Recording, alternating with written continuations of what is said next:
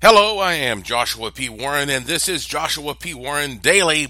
Well, first off, I've gotten lots of wonderful feedback from people around the world who are fascinated by the possibilities regarding Paracymatics two point oh. And so I'm happy to have that initial response, and I assure you it is just the beginning.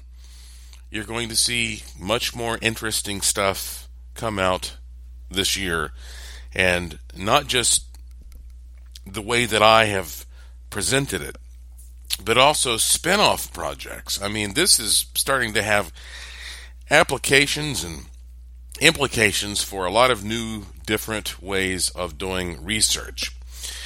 But what I really want to talk to you about today is just something straight up odd that uh, I encountered, and may, maybe uh, maybe it's nothing. Maybe there's really something insightful about it. I, I'm not sure. Um, of course, you know I'm working on this space-time warping experiment, actually a number of them, and I decided to place a phone call just uh No, day before yesterday, to a physicist who is working on this same type of stuff, a time machine, basically. Uh, he's an expert on black holes and wormholes and warps and all that kind of stuff. And so um, I had a, you know, I had some basic contact information for him. And I placed the call, and I made it through to his direct line, and then I got automatically disconnected. And so I called it again, and uh, I, and once again I got automatically disconnected. And then something that has never ever happened before happened. I got this weird little pop-up on the screen of my phone. And uh, I'm actually going to, to read you. I wrote down exactly what this pop-up said. Uh, it said, U S S D code running, colon, unable to process the request. U S S D code running, colon, unable to process the request. And this is what was happening when I was trying to contact this physicist. And um, so, of course, the first thing I did was a search on, well, what does that mean? And I just got a bunch of really, like, ambiguous stuff that came up saying, well, this is just some kind of code related to service providers. And it, and it didn't give me any, you know, succinct, tangible information. And so then I turned around and I sent that uh, to some of my colleagues and said, does this mean anything to you? And nobody knows what it means. So when I try to contact this fella this particular way, I am getting this pop-up on my phone that says, once again, U S S D code running, colon, unable to process the request. It's the strangest thing. You see, it's it's easy to look at stuff like that and say, well, maybe I'm just being paranoid, but mm, what are the chances that I would never see that? And I haven't seen it since, by the way. And I only am getting this when I try to contact this certain person this certain way. So, if any of you know what this may mean, if you know what this is about, if you have any experience with that type of an error code, I would love to hear from you. Alright, so here's the other thing I want to share with you today, um, because, my goodness, I've got so much stuff going on. I have to run out the door here in a minute and uh, meet with two or three people, and we're, we're working on projects, building things. Um... You know, I started uh, writing and publishing books when I was just a teenager. I, I think I started writing my first book when I was thirteen, and um, it ended up being published when I was around fourteen, fifteen, called Joshua Warren's Gallery of Mystery and Suspense. And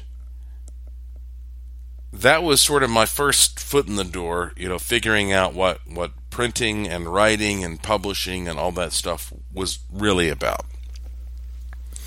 And then, of course, after that, I started publishing books uh, throughout my teen years. I, I was a teenager, in fact, when I wrote Haunted Asheville, that uh, I think to this day is the number one best-selling nonfiction regional book um, in all of the area around western North Carolina.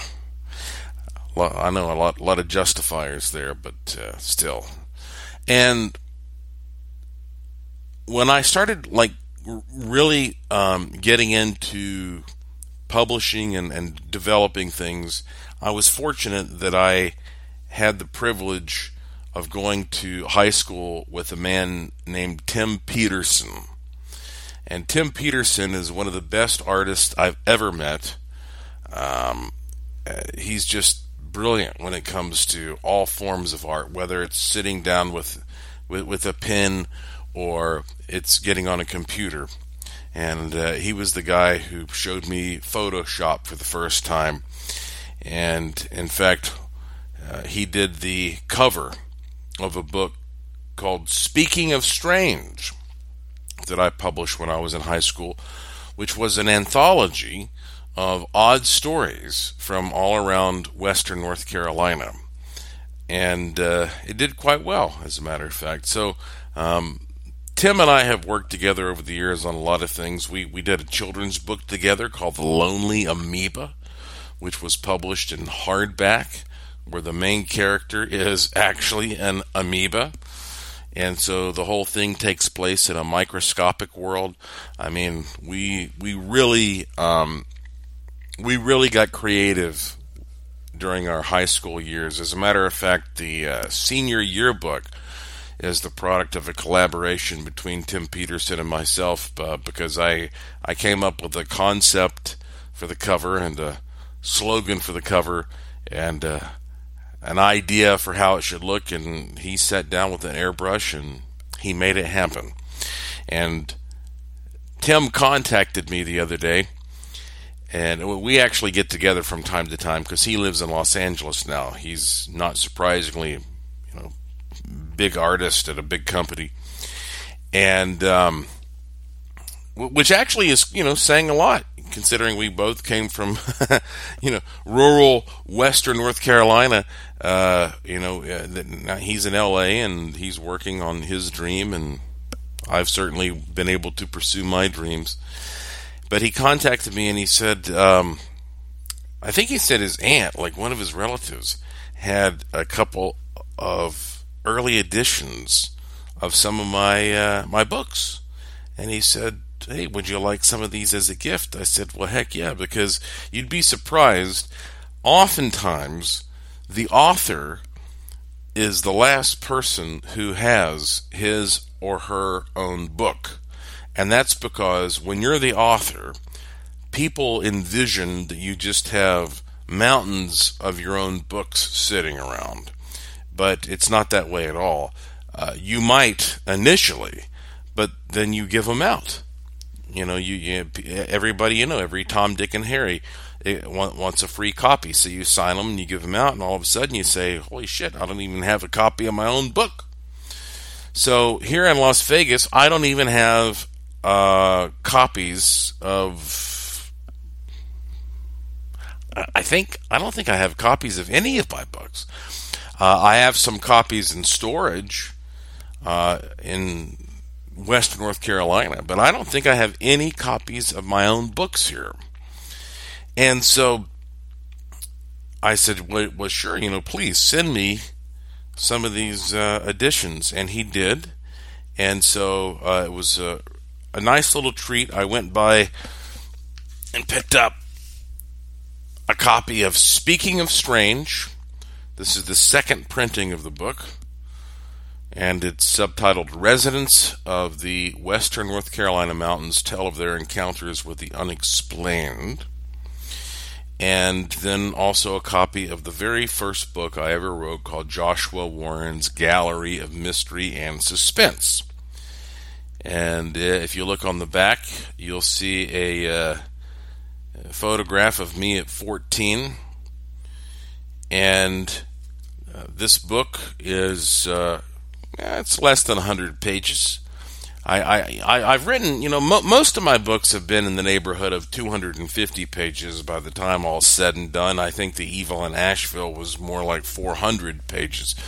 But um, this was a, a thin little book, and I was really inspired to write this by watching The Twilight Zone and uh, some of Alfred Hitchcock's anthologies, and and also um, twist endings that come from authors like O. Henry, who spent a lot of time in Asheville and, in fact, is buried in Riverside Cemetery in Asheville.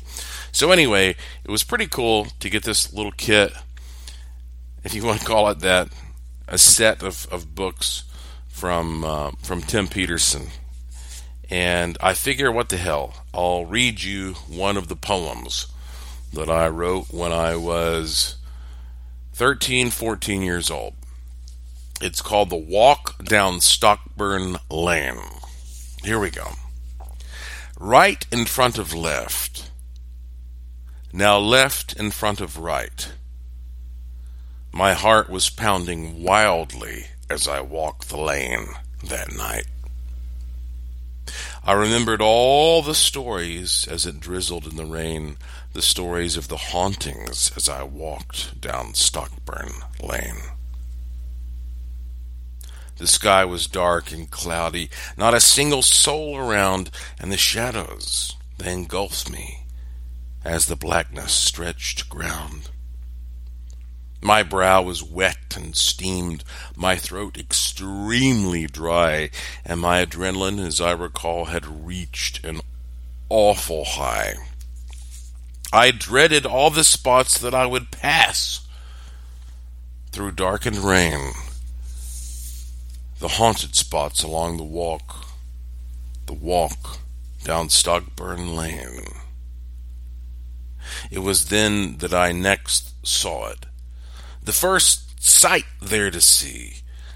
Nestled shortly off the lane, you see, there stood the hangman's tree, a dark and dismal oak, amongst unshadowed care, saturated with the spirits of the criminals, hung there. A lump of fear was in my throat, disabling my sigh. I quickly stepped up my pace and swiftly passed on by. A fraction of my fear was gone. I became a bit more sane, but dreaded spots were still to come. The spots on Stockburn Lane. Now, as my walk proceeded, the rain was pouring hard, and up ahead I saw the next. It was the old graveyard. A powerful bolt of lightning struck in the distant land. 'Twas then I glimpsed the tombstones, and the hauntings were at hand. I heard a shrieking, screaming, and in terror froze at that. But in the lightning's afterstrikes, I saw it was just a cat. I upped my paranoid pace, frozen with fear and rain, and I evermore bedreaded so this walk down Stockburn Lane. My walk, it seemed eternal, an everlasting hell. The cold and rain did weaken me, and once I almost fell. Lightning flashed and thunder cracked from far up in the sky, and finally, through tired run, I passed the graveyard by.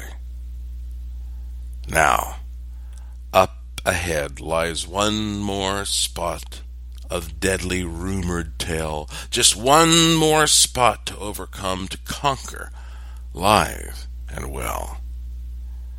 'Twas the scene of an accident that took place long ago. A stagecoach ran out of control and plunged the drop below. Now, when the wreck was found, not one man was left undead, and their spirits still roam at the scene, or so the legend said.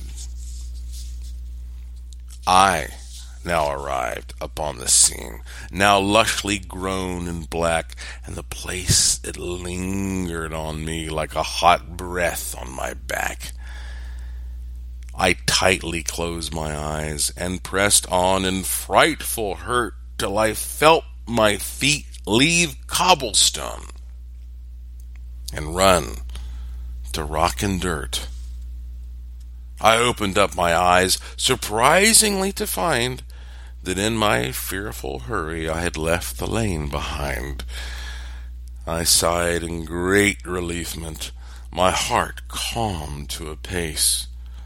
Finally I had passed it, that superstitious place. I continued homeward, therefore, with just drizzling left of rain, to leave behind the haunted spots of the walk down Stockburn Lane. So that's the poem that I wrote when, uh, again, I think it was thirteen, fourteen, whatever.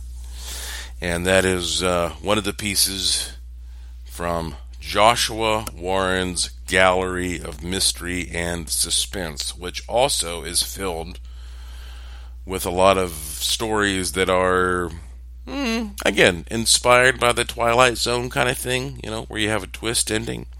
Maybe I'll share more of those from time to time with you as the year goes on. We'll see. If you like it, let me know. I'll share more with you. But anyway, look, every single day I am wrapped up in, well, experiments, art, science, you know all this. And so just stay tuned and I will keep you informed best I can about what is going on and maybe help you, you know, sort of pass the time. Because, you know, there are no commercials here. This is independent. There are no ads. I have people contact me all the time wanting to advertise. I say, nope, I'm not going to do it. Because I want to keep this as pure and raw as possible. Uh, so you can listen to this and know you're getting something independent. It's always short, always free. It's called Joshua P. Warren Daily. If you go to joshua p warren dot com, there is no period after the P. Go to joshua p warren dot com. You'll find a lot of cool stuff there, a lot of amazing videos, pictures. You'll find a curiosity shop with things you can't get anywhere else. I promise you that. And then, of course, you can click the link to the podcast and subscribe through various means, or just follow me on Twitter, at Joshua P. Warren, at Joshua P. Warren, and I will tweet when a new one is available. So that is it for today. Thank you for listening.